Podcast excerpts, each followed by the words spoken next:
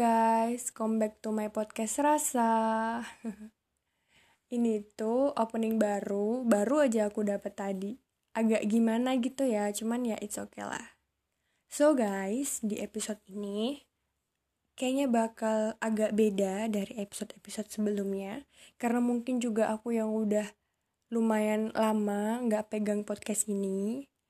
Dan di podcast ini aku mau kasih tahu kalian sesuatu yang mungkin antara relate dan gak relate sih sama judul dari podcast ini yang judulnya kamu masih nungguin aku. Ya judulnya itu guys. Dan ternyata ternyata banyak yang nungguin aku tanpa aku tahu selama ini. Kalau aku nggak tanya apa kamu nggak bakal kasih tahu aku? Aku tuh nggak sepeka itu loh Terakhir kali berkabar di Serasa itu akhir tahun 2021 gak sih? Satu tahun gak ada kabar. Bukan so sibuk sih, tapi emang aku gak kasih waktu aja. Ada sih kemarin beberapa kali podcast gitu. Rekaman, cuman ya gak di sini. Ya guys, anggaplah ini klarifikasi ya guys.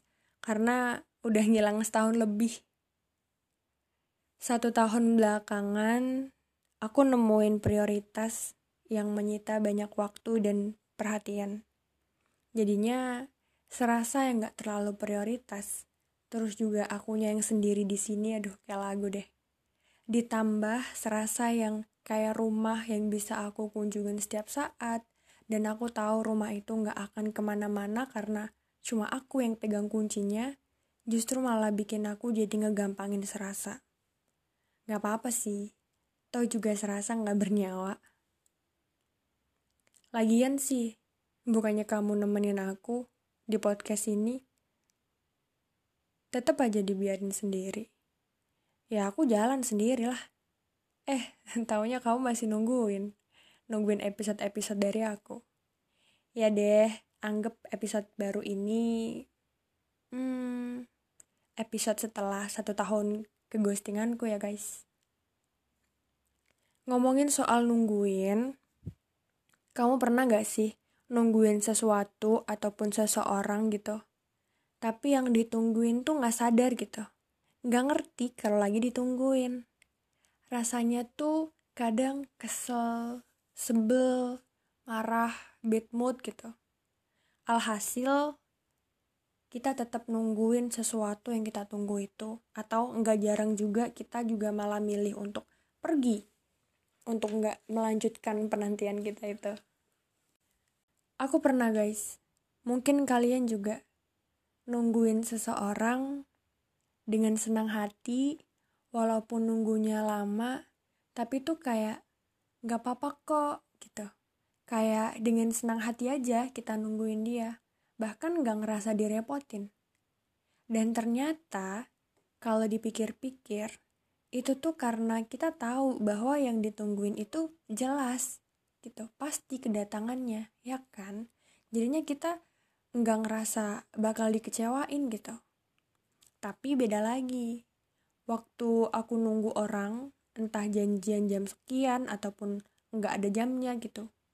Udah nunggunya lama, ditambah mungkin kepanasan, hujan, aus, lapar, apalah gitu. Ketika dia datang nih, dia malah bilang, maaf ya, udah nunggu lama. Seakan-akan kita tuh harus ngertiin dia dua kali gitu.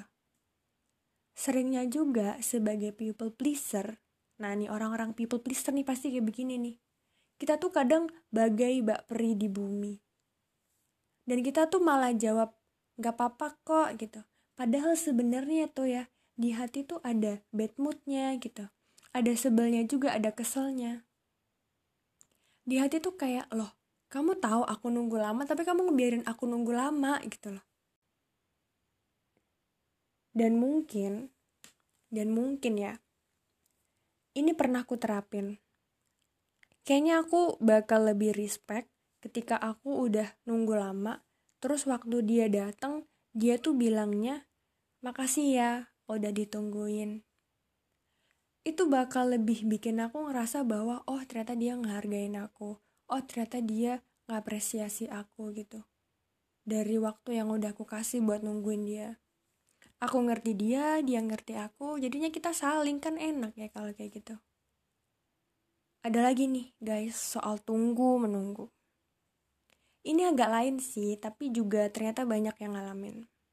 Aku dapat inspirasi ini inspirasi cerita ini dari Instagram ini soal nungguin seseorang yang dia aja nggak tahu kalau lagi ditungguin dan malah milih orang lain. Nah, kalian tuh pasti tahu guys arah cerita ini. Lah terus yang ditungguin apa? Raganya? Hatinya berpaling ke kamu? Atau nunggu dia putus sama pacarnya? Oh, atau sebenarnya kamu nunggu perasaanmu itu kadaluarsa lebur bersama waktu ya? Hmm, tapi aku setuju kalau soal itu guys, sepakat. Gak usah yang terlalu memaksakan diri mengusir perasaan baik itu, walaupun jadinya malah gak baik buat kamu. Biar aja perasaan itu capek dengan sendirinya.